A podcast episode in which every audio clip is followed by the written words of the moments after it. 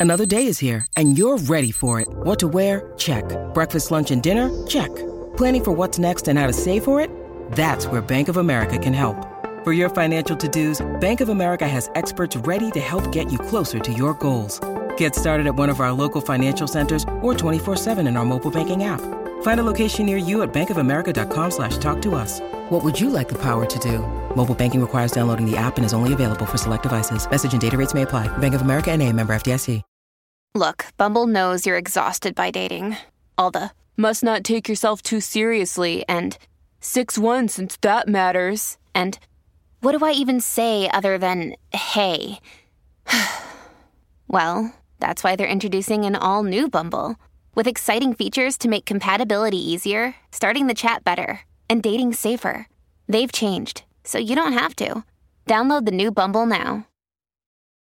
Your brain needs support, and new Olly Brainy Chews are a delightful way to take care of your cognitive health.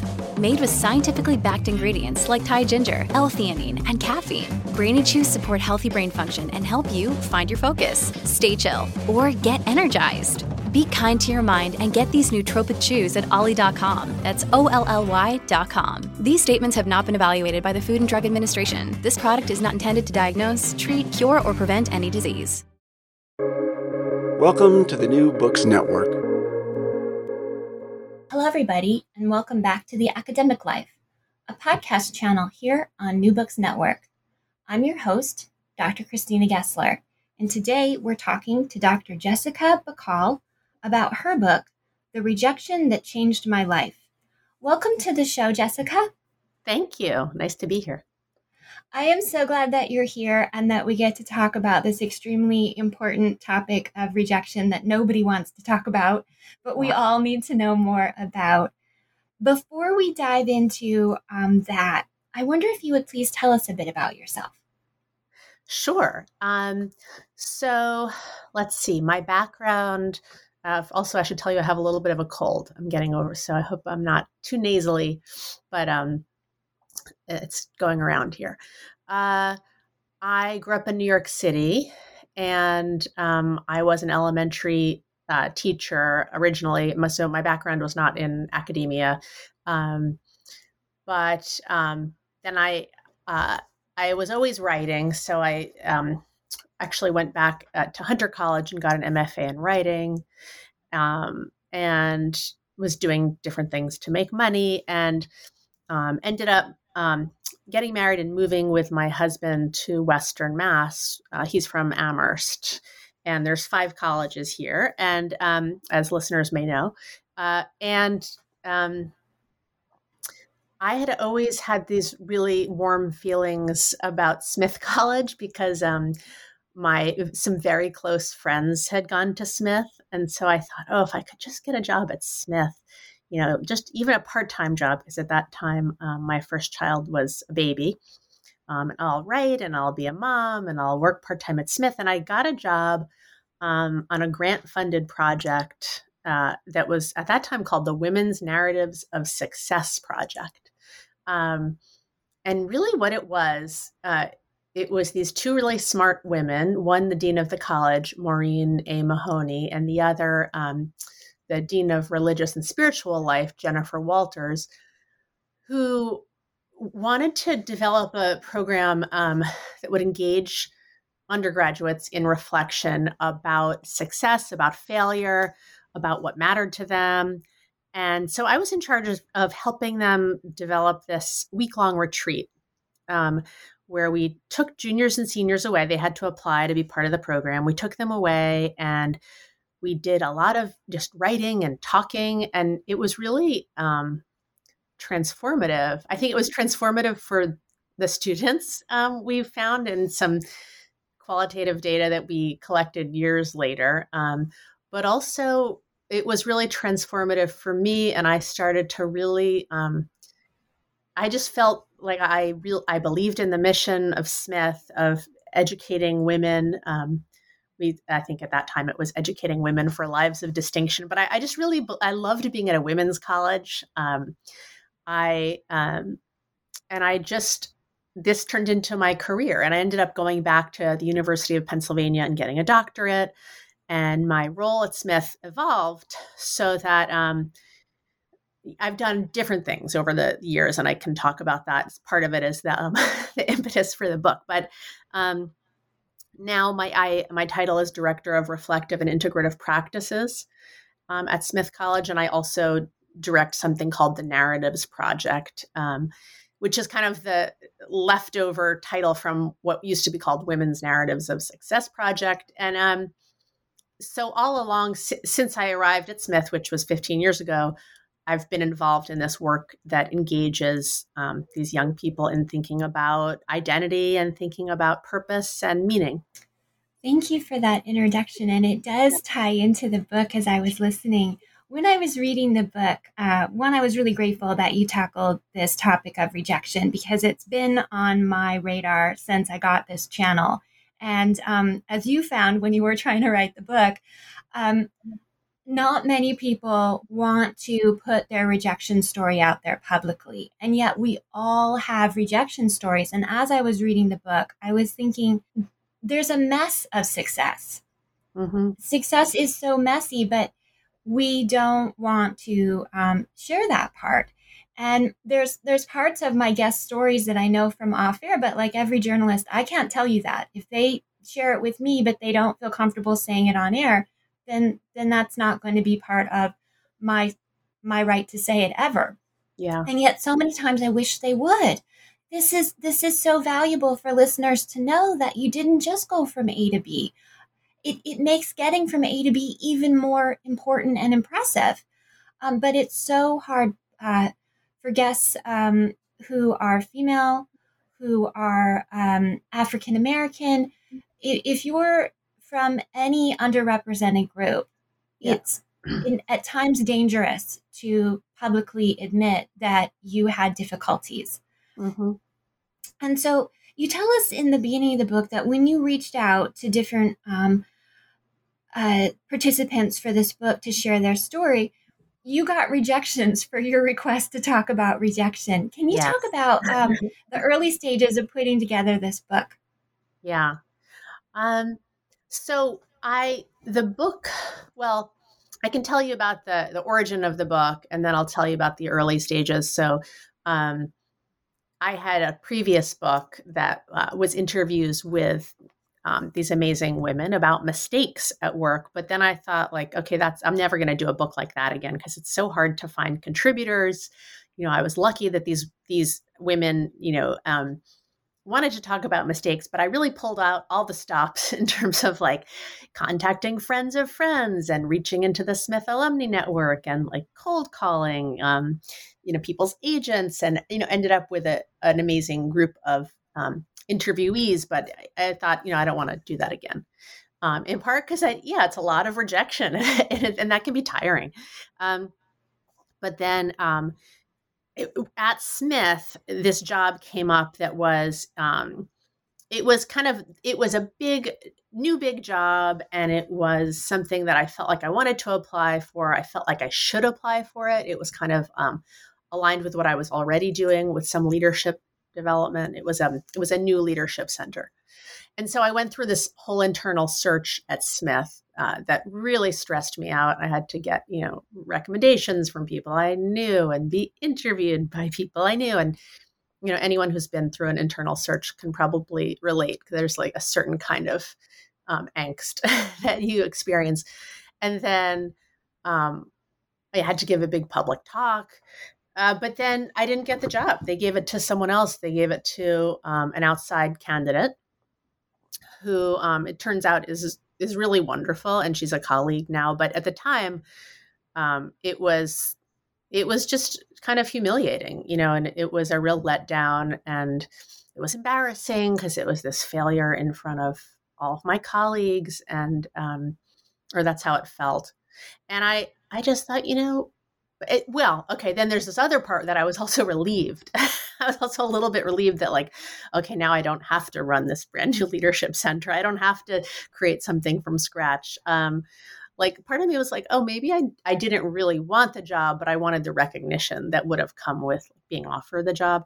And I just thought that was kind of interesting. And um, I thought like, okay, maybe it would be interesting to collect rejection stories, and maybe I would do one more of these books that are, you know, where I interview people and kind of turn the interviews into essays. Um, so I pitched it to my agent. My agent really liked it, and I started reaching out to people. And there were definitely people who who loved the idea, but there were also people who were like, "Oh, I don't know what I would talk about." Like, I um I have a friend um, who's very successful, who she felt like she definitely has. She's in the media uh, business, and she felt like she's had a lot of rejections, but she didn't want to talk about them. She just didn't feel comfortable. Um, you know, I think sometimes in part it's because uh, these kinds of things implicate like the, someone, you know, someone else is involved. Maybe maybe a, a rejecter who who my friend still works with. Um, but there were people like I had a phone call with someone who um, is an entrepreneur and um, runs her own business, and she she asked me, she was like, I just because I told her that the title is the rejection that changed my life, and she said, I just the title does rejection have to be in the title? You know, I just I don't like that word, um, and I, I just thought it was funny. Like, and she she didn't want to tell a story either. She just she didn't feel comfortable. Um, and you know they, they weren't the only ones there was a, a, a well-known professor whose work i really admired um, who actually did interview for the book but then when she read the interview she was like no i don't i don't want to do it um, and i think in a certain way she didn't fully understand the, the project of the book and the goal but she you know basically changed her mind um, so yeah it was a lot of rejections and um, you know the one the one from this this professor who I admired, that was maybe the most hurtful. But then I thought, okay, like this is this is good for me to have to experience real rejection as part of this process. You talked about when you got rejected for this job that you thought you wanted to be the director, and you were actually relieved. And you write about that in the book that part of what you do after you get a rejection is check in with yourself about how you're feeling. And if you're relieved, on top of the other normal feelings um, that come with rejection, then that's important information.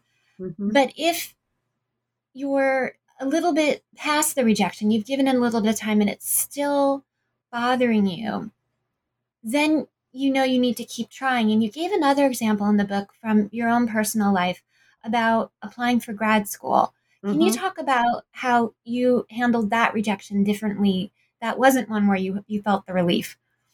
Right. Um, so I was applying for doctoral programs, and one of the places I applied was Penn, and um, this was a program where I, I would have had to go.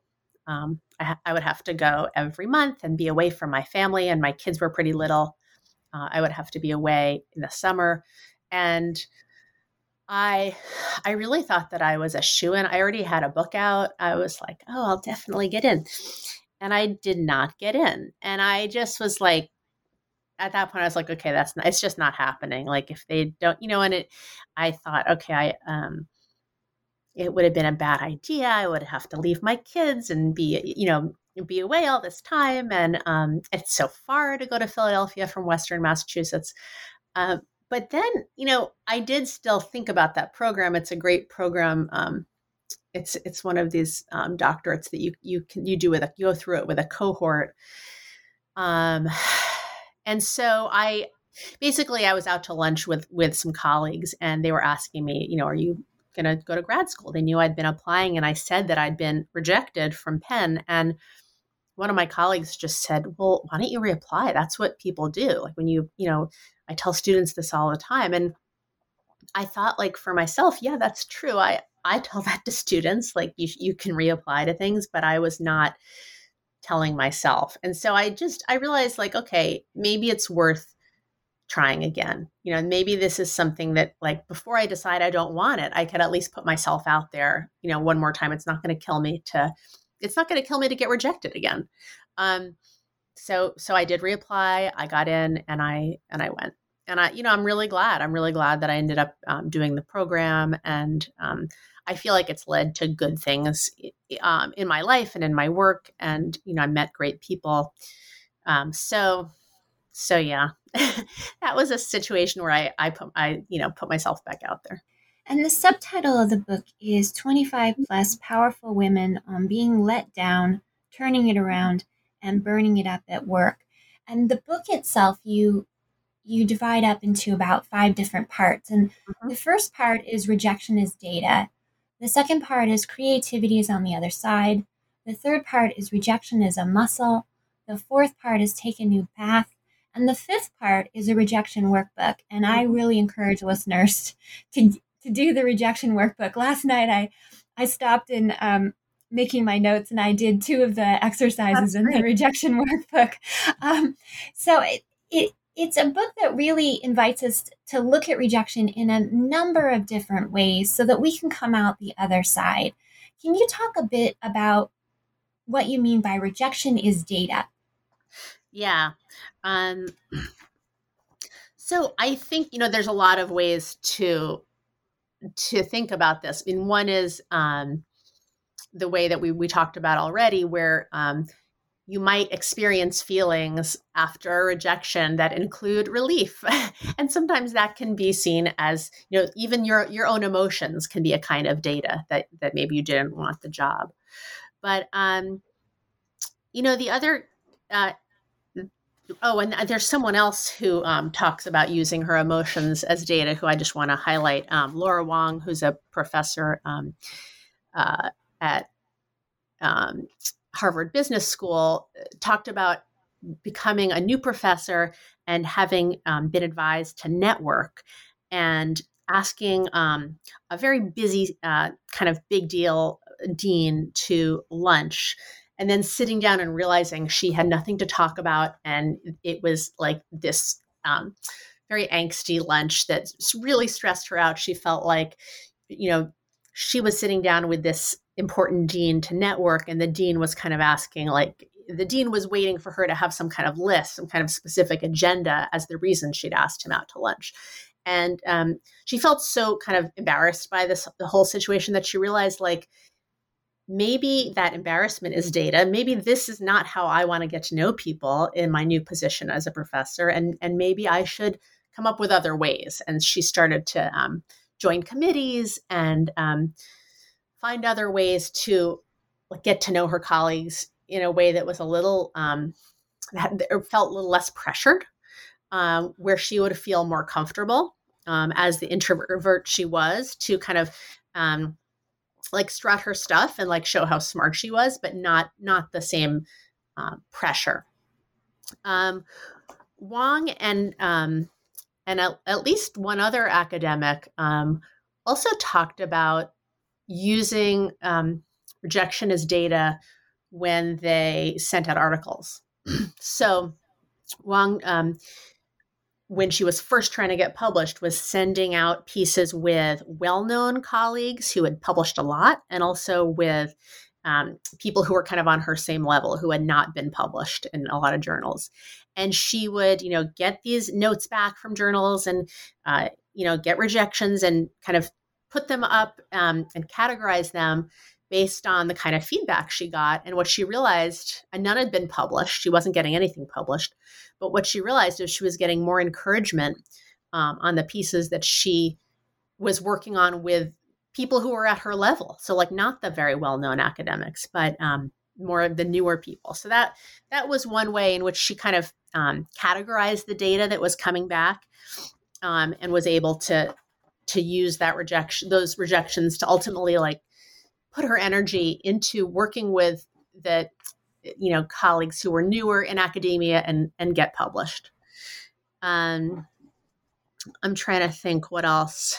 Another um other rejection as data. I mean laura weidman powers um who is actually an old friend um, of mine. She's she's a little younger than I am, but I've known her since she was really little, and she's um, she's always been really driven. And she she went to Harvard, and then she went to um, Stanford and got an MBA JD combined. And then she was out in Silicon Valley and couldn't get a job, and she kept sending out resumes, sending out resumes, having meetings, and she couldn't get a job. And meanwhile, uh, this old friend of hers was like, "Hey, let's start a nonprofit uh, to help women and underrepresented minorities get jobs in tech." And she kind of was like, "Well, I have these fancy degrees. I want a job at Google, or I want, you know, I want one of the big jobs with the great health insurance and the cachet." Um, and these just were not coming to her at the time. And she ended up um, kind of thinking, all right, well, where am I getting traction? And really using that as data. I'm getting traction with this old friend who wants to start this nonprofit. And uh, she she joined him and it really just blew up. Um, you know, they had t- they had investors almost right away. Um, it's she's not the um, she's not there anymore, but it's still thriving. She's now at the Echoing Green Foundation. Um, you know, I think a way in which she also talked about rejection, kind of the invisible data that that we get um, in rejections. Um, sometimes we don't that we don't realize. So she she realized much later that she you know she is a woman. Uh, her name is Laura, so very clearly a woman, but also people could probably tell from her resume that she's black because she was part of you know things at Harvard like the Black Students Association and um, things like that. And she, you know, in hindsight, she thinks, well, you know, maybe my not getting a job was kind of evidence of the exact thing I ended up kind of going into battle against, which was, you know, I was facing this kind of prejudice that, you know, not getting interviews because I, you know, because I'm a black woman, um, which is something very real. We all know about in the tech world. It's very white, very male. So, um, so yeah, and that's the kind of data that um, is harder to see when you, I think when you're in the middle of it. Sometimes we're having these experiences and we don't quite realize like we're we're facing some kind of bias or prejudice. Um, and often there's not much we can do about that except do what she did, which is like you know t- pursue other routes. And part of these silent parts of rejection are why you wanted to write the book. When when people get these rejections, and and your your writers in the book are all women, yeah. and one of the things you noticed about women is when they get the rejections, they tend to go off and think, well, I was rejected, rather than that maybe we've learned something about the system that mm-hmm. you just applied to. We've learned something about the biases that are in uh, the program that you just applied to, and that rejection is part of the entire life process. And so yeah. when we start collectively sharing our rejection stories, we bring ourselves into a shared experience. And that means it's something that we can all move forward from rather than you were rejected, go away and stay away. Mm-hmm. Yeah. Yeah, I think that um, people tend to think this is, you know, I'm the only one that this has happened to. Um, and one of the exercises that I include at the end of the book is this exercise in um, self compassion. Um, oh, my dog is coming into the room. Um, there your listeners may know about the work of um, Kristin Neff, who's a professor at UT Austin, and um, her research on self-compassion um, shows that you know part of what helps us get past things like rejection is um, kind of acknowledging the universality uh, universality of these kinds of experiences, um, and rather than thinking in this way that um, makes you feel isolated, realize like this is part of being human. You know, these kinds of experiences connect me to other people and then i think you know when when you are experiencing another um, way to to deal with bias um, is to make connections and networks with um, with people who share your identity there. So i have um, polly rodriguez who is one of my interviewees started this um, sexual wellness company called unbound. And um, like when she was first pitching this company like she couldn't get any funding. And it, all these um, it was you know usually men she was pitching it to and it was about women's sexual wellness and they basically didn't get it. And um, she ended up not only getting funding uh, her first her first round of funding uh, was her, the first funding she got was from, was from a woman um, but not only getting funding but um, reaching out to people who might have been seen as her competitors, like other uh, female identified um, people who were in this space, and like gradually building relationships and then creating that like a network where they actually um, do things like uh, get health insurance together and they have these big meetups and they share they share all kinds of data with each other about the industry. So um, she went from kind of feeling this sense of like um, rejection but also experiencing this bias to like forming this brand new community one of the other things i liked uh, about the rejection is data is section is we all got validation for crying and mm-hmm. um, I I cried my way through grad school. I uh-huh. remember being at a meeting with a professor, and he looked at me and he said, "Are you crying?" And I mm-hmm. remember saying, "I'm trying really hard not to. Can we please ignore that I'm crying during this meeting?" And um, you know, it was interesting because his gut feeling was that I was crying to manipulate him. Uh-huh. And I was crying because I was having such a, a, difficult time and I was so determined to do the meeting anyway. And so he learned a lot about me from my response, which was yeah. I'm trying really hard not to cry. I would yeah. like us to do this meeting as though I am not. And, um, but Angela Duckworth, who's interviewed in the book, she, she says on page 19, it's, it isn't about not crying. Yeah. You can cry all you want. The question is, do you get up again? And I wish that I'd had that. I, I wrote that on a sticky note that will be staying up in my office. but I wish that I'd had that as a grad student. Um, yeah. Not because I wanted to cry my way through more meetings, but because I was having difficulty giving myself permission. And I think the feelings just sort of built up. And unfortunately, a meeting is not where you want to cry, but you know, sometimes being human happens. Yeah. Yeah, I loved that. I just could, that was one of my best moments, you know, and and biggest surprises was hearing from Angela Duckworth, you know, the seminal researcher on grit, how much she cries. and um, you know, she said something like, you know, more tears have gone into my husband's shirt collar than I want to think about. Um, and it was exactly what you're saying that it's she was saying like it's not that you don't feel the disappointment it's not that you don't cry and that you you know that you shouldn't feel bad about a rejection but it's about like you cry and then you move on. So yeah i really loved that. And yeah she says that. I also wrote another quote from her on page 20 she said when i get discouraged which i honestly do i get discouraged a lot. I remind myself that i'm in it for the long game you really mm-hmm. do have to think of it as a long game. Not every day is going to be good. And I have to say, yes, for the you know foremost grit person, um, for her yeah. to say that, it really changed my sense of what she meant by grit. Yeah, yeah. How? I mean, how did it change your your sense? I think I thought grit wanted me to toughen up. Yeah. And I think in reading this book, where it's very clearly part of how we're going to deal with rejection, it's to be vulnerable and go forward. Yeah. Yeah. I don't have to get tougher.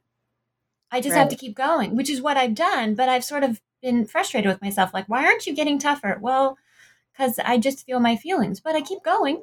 Yeah. Yeah and again you know this this relates i really love kristin neff's work um, she's the the professor at ut austin and another part of that self-compassion is allowing yourself to feel how you feel you know and not fighting it. And it's like we make it worse for us, ourselves when we kind of like shame ourselves you know oh you shouldn't be feeling bad. You shouldn't cry. You shouldn't do this. Um, and it, instead just acknowledging like okay this really sucks. This really feels bad. Um, but yeah, like you're saying that, um, and as she said, you know, she's in it for the long haul. You know, ha- allowing yourself to have this sense of perspective, um, I think, is really is really helpful. Yeah, and to know that I have grit. I didn't know that I did. yeah, yeah. what is your degree in again? History. Oh, in history, yeah. I mean, who, you know, I just wonder like should it be somewhere on a doctoral um, program like on the application page like you will cry. Warning you will cry. Because i think that's an experience that a lot of people have. Or if i like that and i also wonder if more applications should ask us to talk honestly about something that we flopped at. Yeah. Yeah. The you know when we're looking at rejection as a normal part of life and essential to success really if you're if you're going to reach you're not going to get everything you're reaching for. So right. to keep growing and improving, you're going to have to rack up the rejections and more rejections than successes. One of the things I took away from this book is I'm not quite sure what the ratio is, but it's definitely more rejections than successes if you're going to keep going forward. Yeah.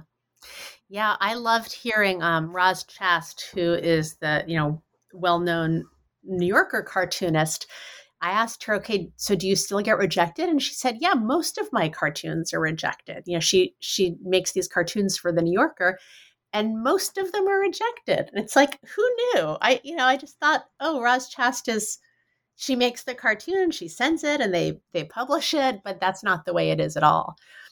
Um, and I do think it's something that, you know, if we're lucky, we learn over time that um, that yeah that rejection is part of eh, you know it's the path of successful people. And it's not that even successful people don't then feel badly when it happens but it's like yeah they they push past it. And it is hard i think for young people who are there's not a lot of room built into high school uh, for failure. I mean I, have never heard of um, of a class, you know, in high school on failure or of of room being really made for that. And I think, um, you know, so many students work so hard to get to college, and then they they get to college and they feel all this pressure to like choose the right thing, and they, there's pressure coming from their their family and maybe their home community, and um, and pressure they put on themselves to succeed. And um, yeah, I think ideally, like that is the time when we start to introduce them to the idea that like rejection is going to be part of it. In part two, which is called Creativity is on the Other Side, on page 77, it says After rejection, it can take time to find the uniquely helpful thing that unlocks your creativity. Mm-hmm. Everyone has a different key. And two of the people who really stood out for me in that section, and I, I loved all the stories, but we're going to trust listeners to read all 25 of the stories, mm-hmm. um, was um, Rachel Platten's story and also yeah. Elizabeth Bell's story. Can you tell yeah. us about them? Yeah. So Rachel Platten is the um, pop singer who wrote the song, the fight song. But the story she told, and it, you know, was a huge hit, and people probably hear it on the radio along with with her other songs. Um, but the story that she told me was about her life leading up to that, leading up to writing a fight song. And it's it's really kind of amazing. Like I had this idea, and I don't know if other people do about people on the radio, pop musicians, that they're kind of like given the hits by maybe their agent or or by the production studio and then they sing them and and maybe that does happen for um for some people but like she really worked she really um you know all through her 20s and and maybe beyond um, she would go to play gigs and she was putting out her own music and she was trying to get these record deals and there was a, a major one that she basically almost had that then fell through at the last minute. And she was like really close to giving up. Um, she she had kind of some things that she did with her music volunteering, playing in hospitals, and then she had kind of her own, um, you know, playing playing shows. But she kind of was thinking like, should I just give up? Eh, you know, ever really having success, really being on the radio. Um, every time she reached this point of hopelessness, though, she would like put more effort. she would put even, and maybe this is in part what Angela Duckworth is talking about with grit. I feel like Rachel Platten really is a good example of that. You know, she she would just feel devastated by these disappointments, but then she would think, okay, how can I get better? How can I invest more time in practicing the piano or more time in songwriting? Um, and ultimately, she fight song was her. I think that was her big, her first big hit.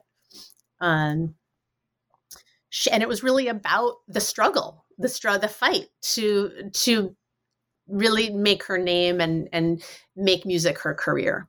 Um, and I guess in terms of the creativity, you know, it was just she would instead of kind of feeling dejected and dialing it back, she would dial it up and she would push herself to be more creative. And I think anyone who is an artist will say it's not like creative creativity is just visited on you. It's something you have to work for. And that's what she would do, you know, with every rejection.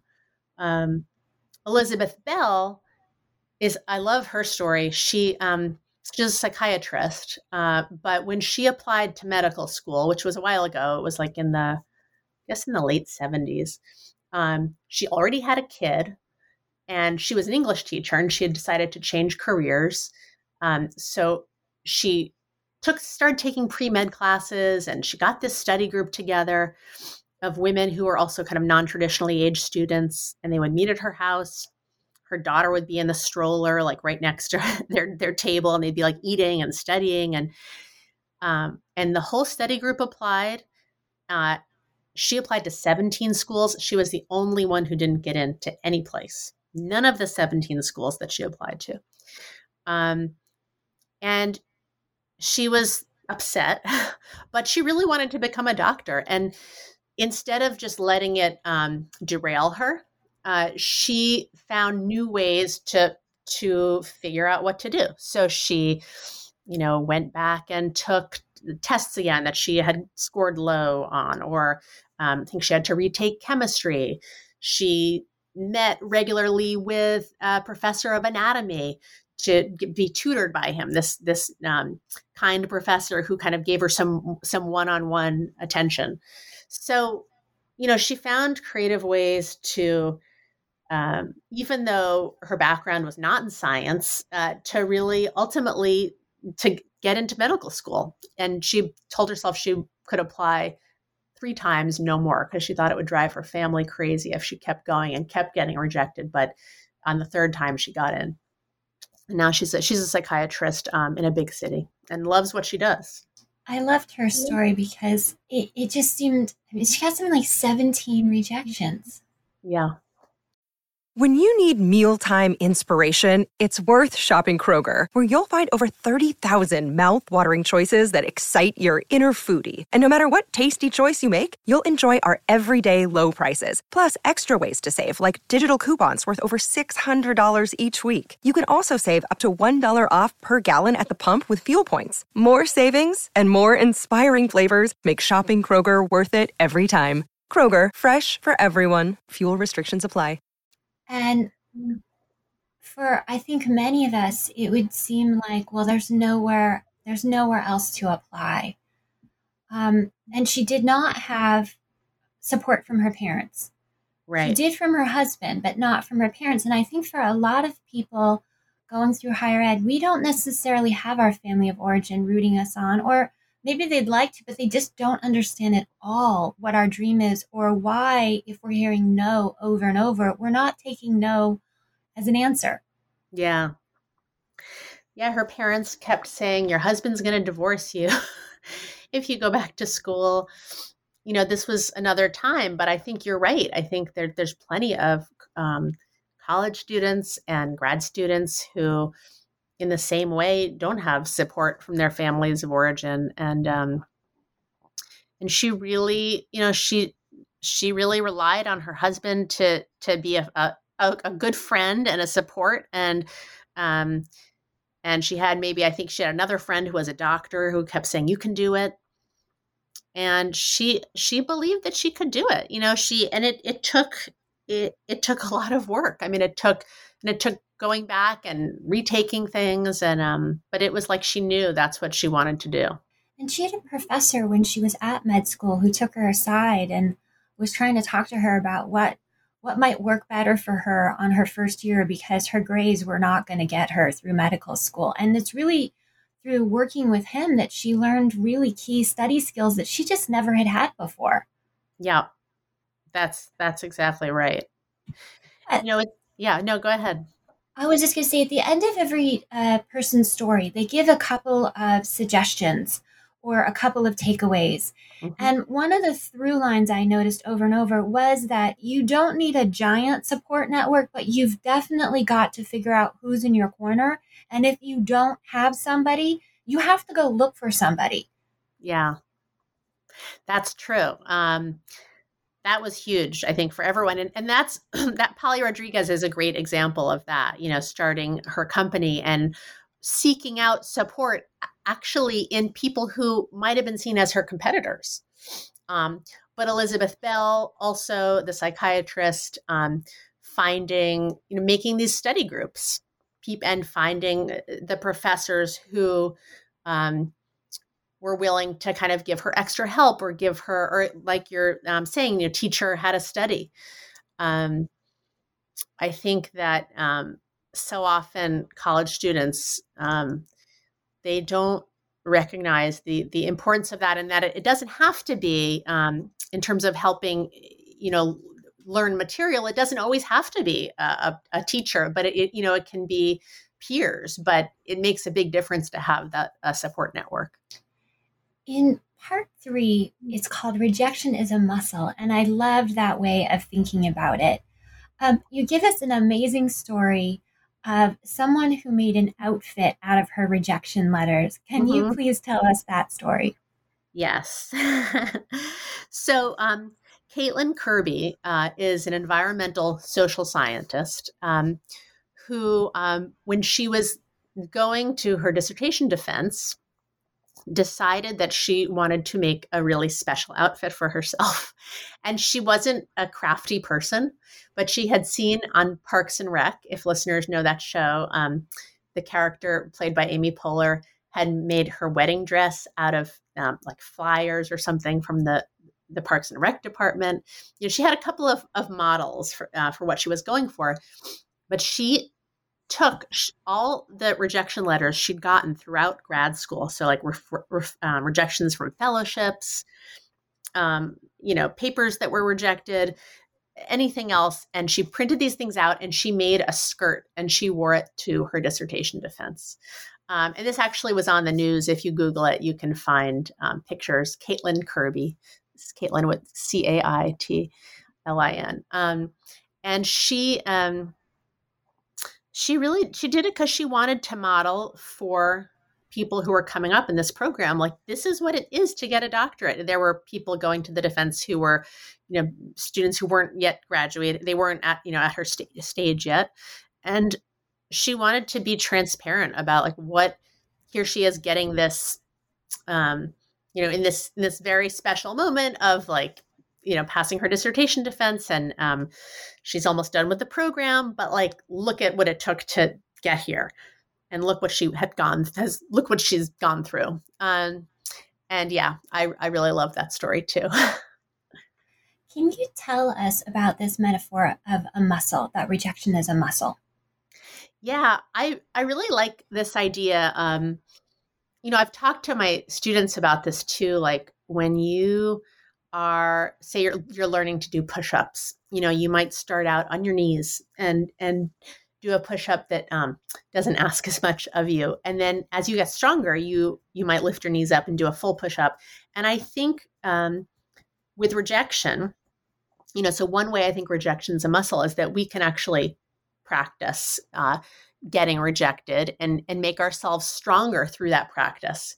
So um, I have another contributor, um, Emily Winter, who's a comedian who decided she was going to try to get 100 re- rejections. And she, because she, um, in comedy, you know, she she had heard of people doing this and getting um, like poets who tried sought out like 20 rejections or 30, and she thought, you know, I should be able to get 100. So she sent out you know, pitches to um, festivals and to shows and um, pitches to the New Yorker, cart- um, stories. And the more she did it, she said that um, it felt easier and easier. Like the first 20 were a little hard, but it, it increasingly got easier. And I, I do think that like for young people, these, the first rejections that you, that you have, um, like your first rejections from like internships or or not getting a job, um, or even earlier, not getting into college, can feel like somehow like this indictment of yourself, like it's so there's something wrong with you. It's um, but I think the more that we put ourselves out there, um, you know, it becomes um, like it's less of a sting and we get we get used to it and um and that's why i feel like rejection is you know it's we can see it as building a muscle Rachel Platten says in, in her chapter, beautiful art comes from when you let your inner artist be wild and unafraid rather than judging her. And you also tell us later in the book, a rejection can mean that something was not actually a good fit.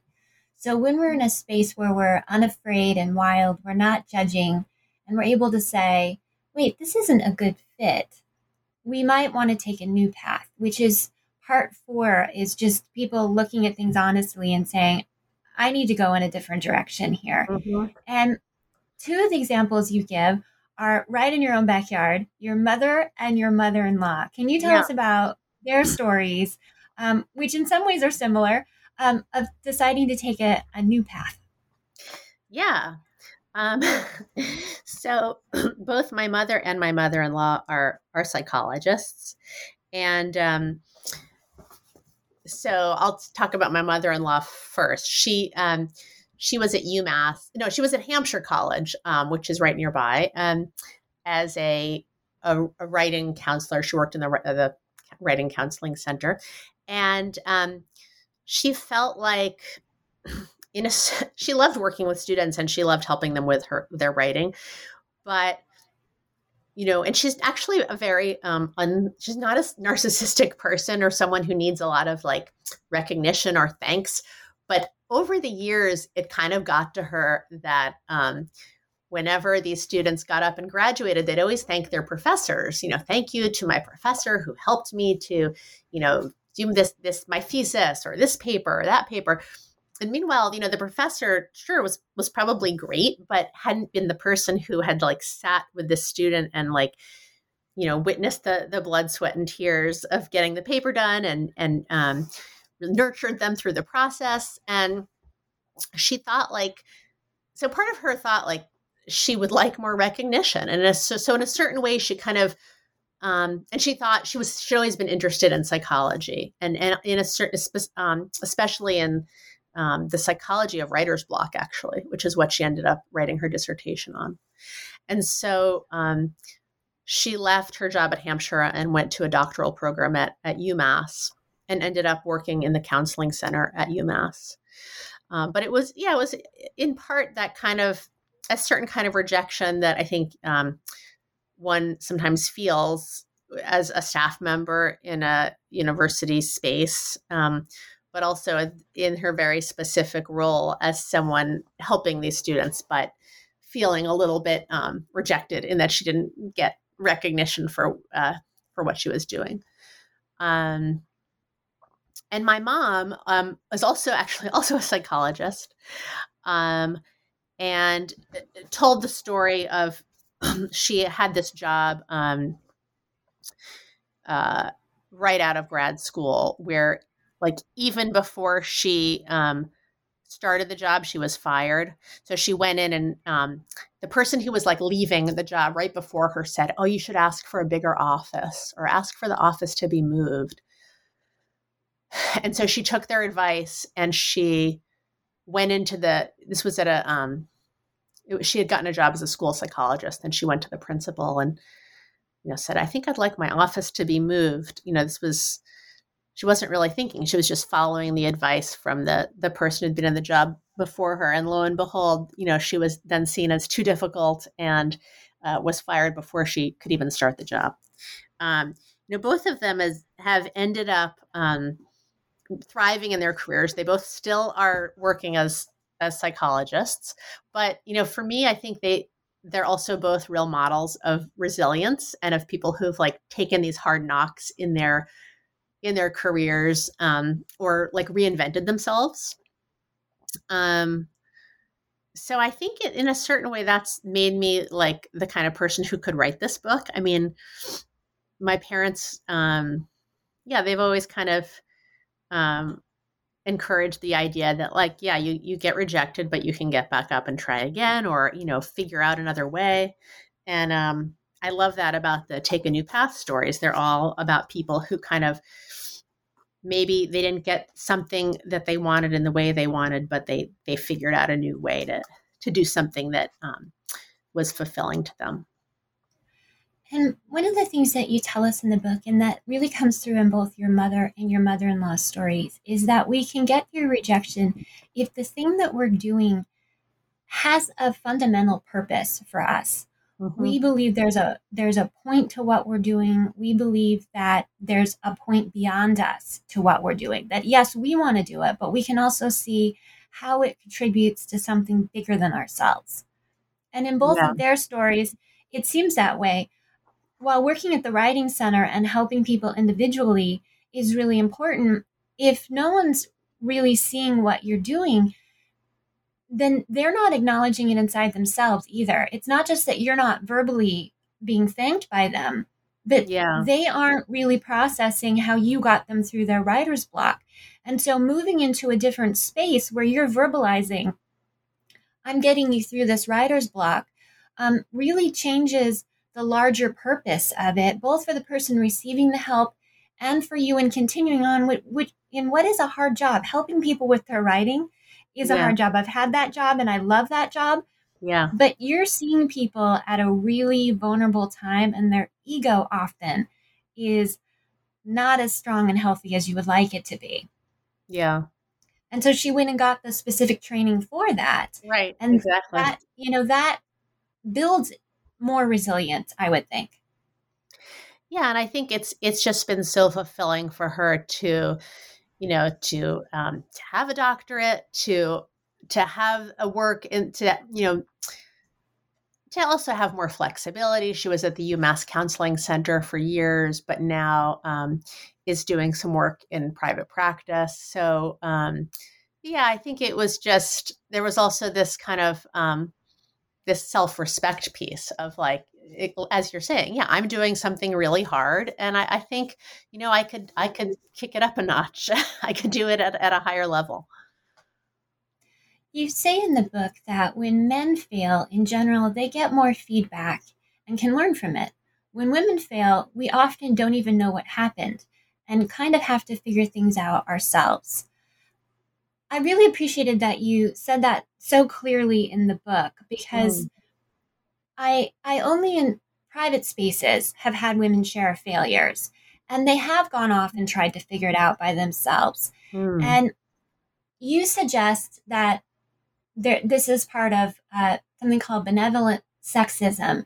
Mm-hmm. And when that happens, when we have failed at something or we're rejected from something and we're not getting feedback, that we can go and say, Would you tell me one area in which you think I could improve? The worst they're going to say is, No, I'm not going to tell you that. But it right. does give us a starting place to start understanding why we weren't a fit for that thing. Yeah. And so, even, you know, in a, so say you have your, your end of year review or whatever context you, you get feedback at your job. Um, or, or if you're a student, you know, you might be um, just getting all, all good feedback. You know, there really might not be anything you're hearing, but I think just putting that question out there um, can make someone feel comfortable to like get a little bit more nuanced with you um, in terms of the, the kinds of things that um, and and because they know you want to hear it and they know you want to you want to improve. I mean, and I think it's something that, um, of course, it's not only men are, are guilty of this. You know, I think we all have this like internalized sex i'm sure i've done it too with young women like and i and i only um i'm at a women's college but um it's hard to give it's hard to give um even if you're not rejecting someone it's hard to give feedback it's hard to give good clear feedback um, that is really going to be helpful to the person who's listening um, and i think it's it's a good start as the if you want feedback to ask, to explicitly ask. The final part of the book, part five, is the rejection workbook. Uh, and I urge listeners to get the book from your library or your bookstore so you can do the rejection workbook um, because there's a variety of ways to go about um, processing rejection. And I appreciated that it, that it gave us different methods. Um, overall, the goal is to have self compassion and you point us towards resources. Uh, if we don't even know what self compassion is, there's resources that are going to explain to us what self compassion is. But you also, in exercise one, invite us to look at our self complexity, that we have more than one aspect of ourselves. Mm-hmm. And when we can acknowledge our self complexity, then we can say, you know, this rejection is about one part of my life. And there are other parts about which I still feel pretty good, which yeah. can be a hard thing to do because for me, when I feel rejected, just all of me feels bad. My body feels bad. My feelings feel bad. I just feel lousy. And that's a great place to start is to say there's still some other parts of me. I may be struggling to think about what I still like about myself or what's still left of me right in this moment, but it does exist. And that's a great starting place that this one thing was rejected. Yeah. Not not my whole being.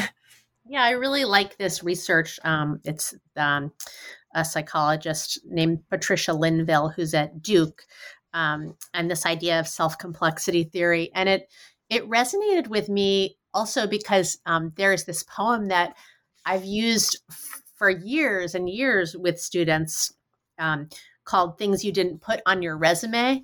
Um, so we read the poem, people can, it's in the book, but people can also Google it. Thing, um, Things You Didn't Put on Your Resume by Joyce Sutphen. And um, it's, I love it because you know, she's in this poem, she's talking about being a mother, but there's so many ways in which it you know we we become overly attached to um, and overly identified with what we are putting out there publicly you know those those pieces of ourselves like whether it's on linkedin or your resume or your academic cv or you know of course like on facebook and instagram. Um, you know even those are curated and there are these other um, you know parts of ourselves that that can't be um, quantified that can't be necessarily like um, well lit and beautifully photographed, um, but are nevertheless like really deep, important parts of who we are, you know, especially our relationships, um, our relationships with the people close to us. And I think, um, you know, it's something that uh, people don't um, give it, and we don't give ourselves enough credit for um, the value that those kinds of relationships uh, bring to our lives, um, and they're they're their own kind of um, you know achievement. I think, even though you know we don't we don't think of it in that way. I I love that poem. That was one of the exercises I sat down and did last night. Mm-hmm. Yeah. What kinds of things did you did you uh, not put think that you would not put on your resume? Are you, can you share any of them on the air? Uh, I can share one. Uh, I had a electric car. I don't want to be sued, so I won't name what it was. Uh, and it also had a small reserve gas tank. And it turned out that particular electrical car had an electrical malfunction. And I drove all the way from LA to Salt Lake on the reserve gas tank. Wow. And I had to keep stopping on the side of these major roads that are largely used by semis to put gasoline in the tank. And it was a very small reserve tank with this like funnel thing. And I had to stop frequently because it had yeah. a very small reserve tank. And as the semis were going by, they were literally rocking my electric car because they're designed to be lightweight and droplets of gasoline are blowing towards my face. And yeah. Um, when I read when I read her poem, I thought, well, that just memory just popped back into my mind, and I thought, you know, that was really quite a lot of determination. Yeah. To just keep going, and I couldn't drive the speed limit, so I had to drive the whole thing with the flat with my flashers on, with semis behind me blaring their horns, and wow. pretty much just, um, you know, thinking, "Wow, I hope I make it," and I did. Yeah, that's too bad you can't put the actually that on your it shows on your real resume. I mean, it shows yes, so determination and um, I'd say bravery and problem solving. A lot of different things. Um, yeah. Wow. What surprised you the most in writing this book? Um, I mean, I was definitely surprised by you know what we talked about at the beginning about how um, strongly certain people felt about not being in the book and, and and not being able to and and also that some people i think even though they've had rejections they maybe didn't um like it was hard to to come up with a specific one like um and maybe it's because like i'm thinking of my friend again who um who didn't want to be in the book and part of me thinks like to be so successful, you actually are experiencing rejection all the time. It's like so often you almost maybe don't aren't even separating it out from the rest of your day. Like you get you get you know there there of course are going to be things that that knock you down a little bit, but um so I guess that like the the amount of toughness and um and the the kind of um the resilience that people need to have in order to be successful like how how often they experience rejection. Um, i was really surprised by the angela duckworth interview. I i was amazed to hear how much that she still cries over rejection. Um, and i was also kind of um, you know in a certain way i was like surprised by by how many people you know, thought that this was an important conversation and wanted to be in the book and were willing to tell these stories that made them really vulnerable. I think it's hard, you know, um, it's hard to put your, yourself out there publicly um, and talk about a rejection. So I guess in a certain way, I was I was surprised and I was glad that it um, like hit a nerve for enough people that we were able to put together a book. And finally, what do you hope listeners will take away? I hope listeners will feel a sense of comfort um, and that, you know, if you've experienced a work rejection, um, if you haven't, you, you, will certainly at some point that um, to know you're not alone, that it is part of everyone's path, and you know to maybe start to get comfortable in spaces where you where you feel you know where you feel okay about it, sharing rejections. So if you're a parent, you know, sharing experiences of rejection with your kids, or if you're a an instructor or a professor sharing with your students. I think for students sharing with each other and you know being honest about when things felt bad but then like that you were able to get past them and i think those kinds of stories um, it really helps people to hear them, especially from people who are close to them. And um, and you know that's what I was trying to do with the book. Dr. Jessica Bacal, thank you so much for being on the show today and telling us about your work on rejection and your book, The Rejection That Changed My Life. I'm Dr. Christina Gessler, and you've been listening to The Academic Life on New Books Network. I hope you will please join us again.